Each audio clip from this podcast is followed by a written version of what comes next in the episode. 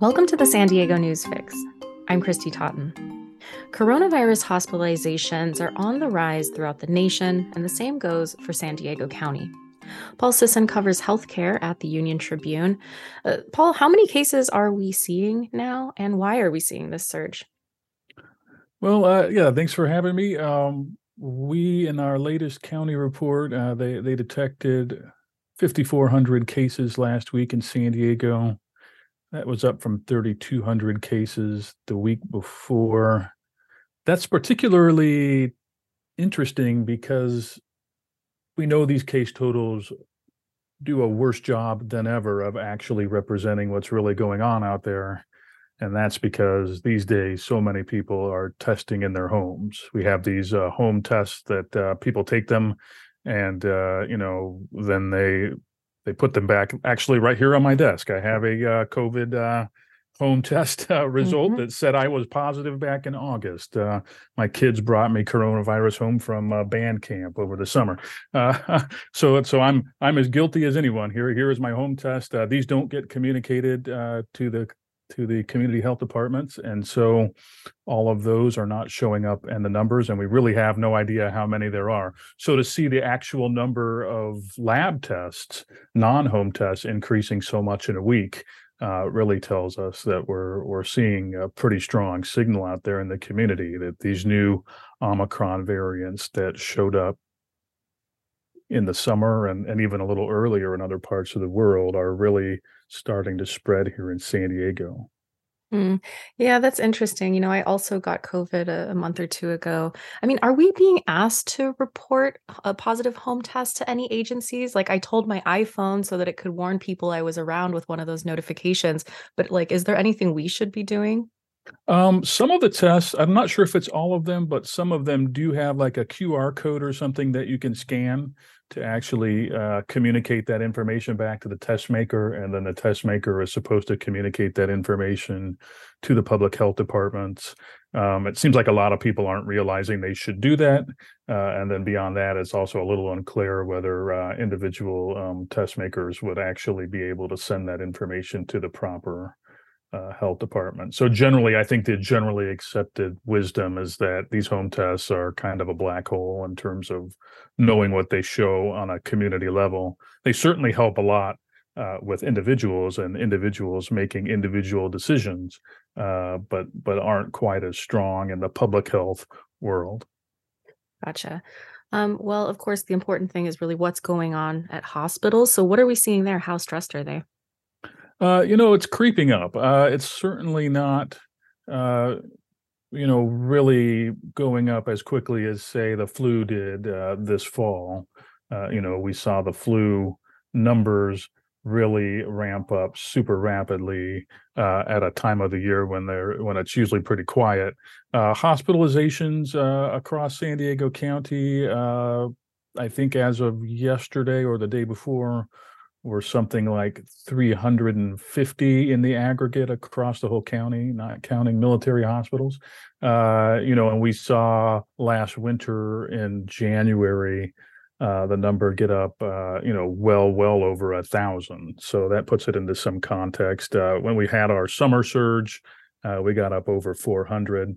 So we're kind of we're approaching what we saw over the summer, but we're still an order of magnitude away from the highest peaks that we saw, you know, very early this year in January last last uh, winter. Are we seeing many COVID fatalities in the county? And, and if so, what groups are most affected?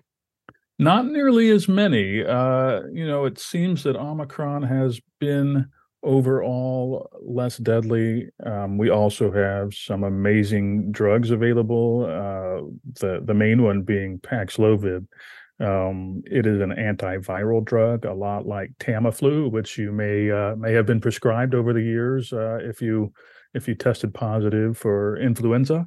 Um, and what these drugs do is, if you take them uh, quick enough uh, after infection, uh, they really reduce the chances of a really severe outcome.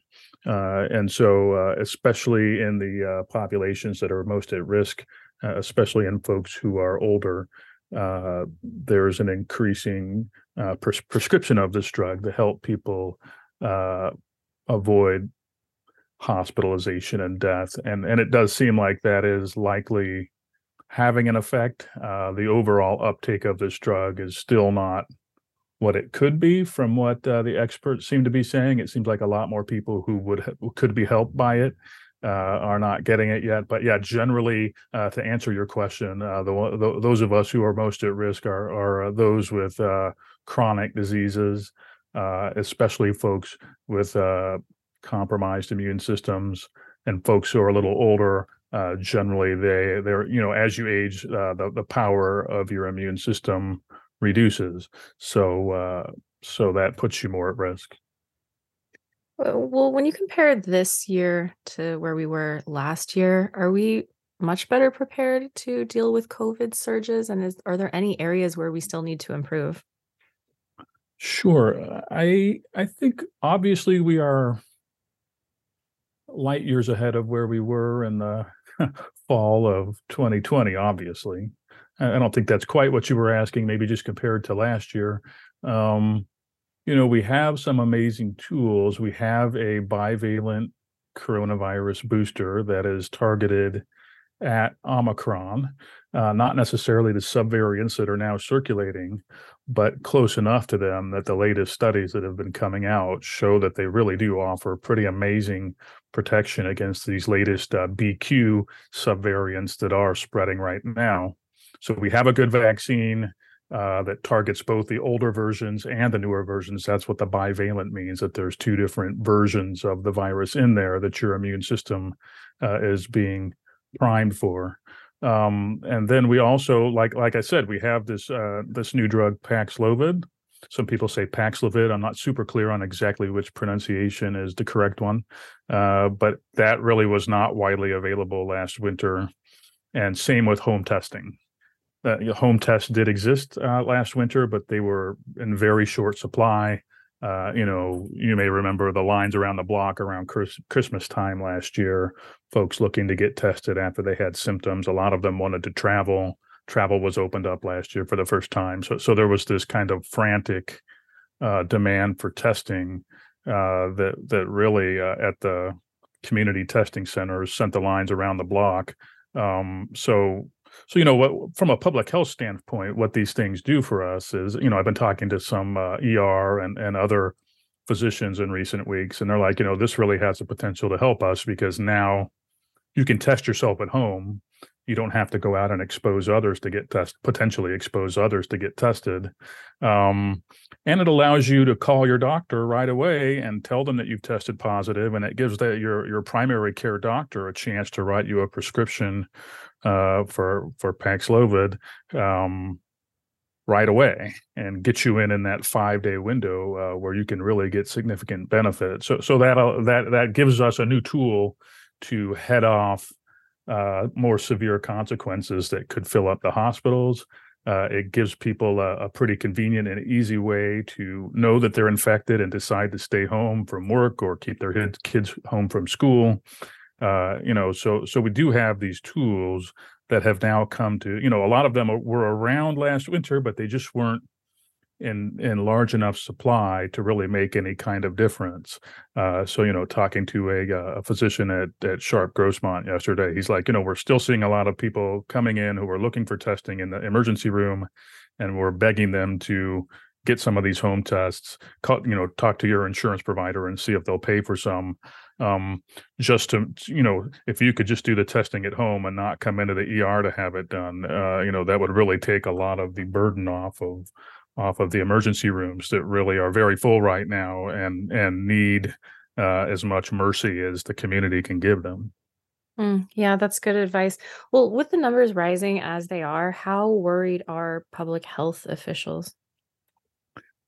You know, the, they're being relatively silent. Uh, we haven't seen our local public health department really do any kind of of press conferences. I remember last year, right around Christmas time, they they had a press conference, you know, asking for a lot of things from the community. We haven't really seen that. We saw uh, the the state uh, health department uh, hold a press conference for reporters earlier this week, uh, you know, what they were asking for was, you know, as much behavior change as people are able to do. Uh, generally, what they'd really, really like folks to do is go out and get this booster.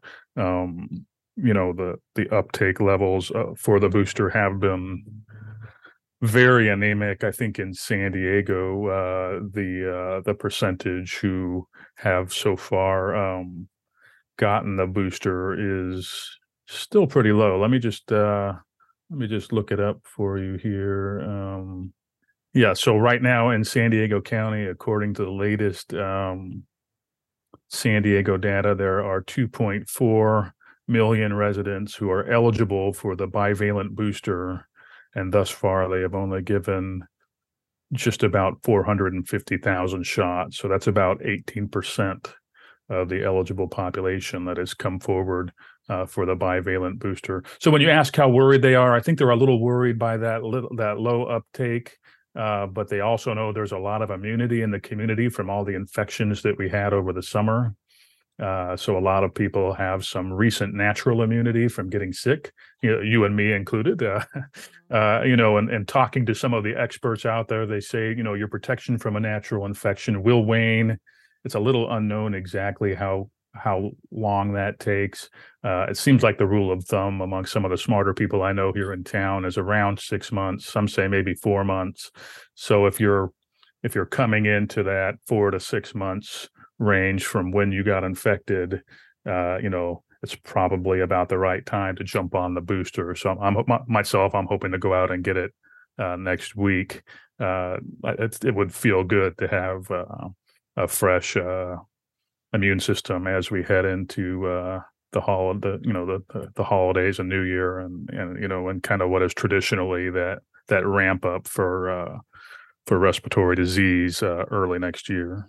Mm-hmm. Yeah, the guidance I read was three months. So I have it marked on my calendar, mid January. I'm aiming to do that.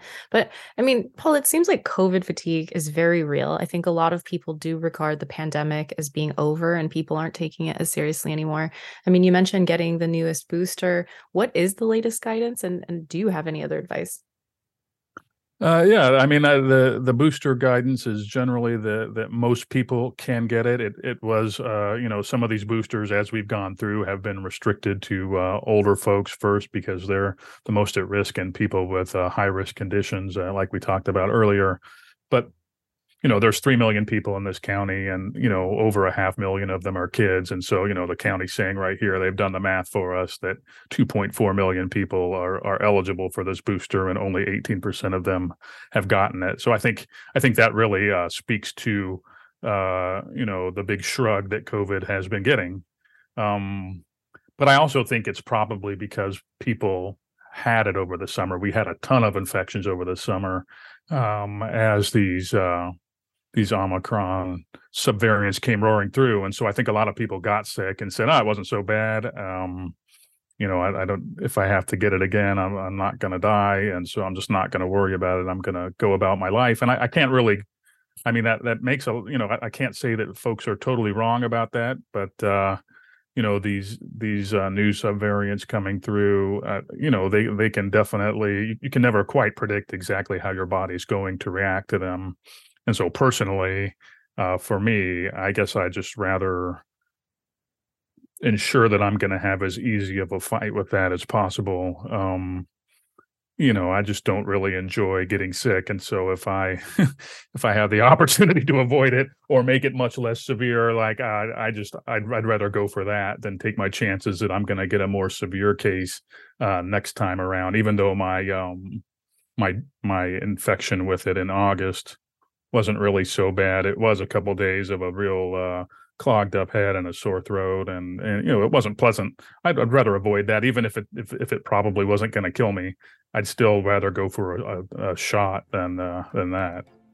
Yeah, definitely agree with you there. Uh, well, Paul, anything else you'd like to add that we haven't covered? I think that'll do it.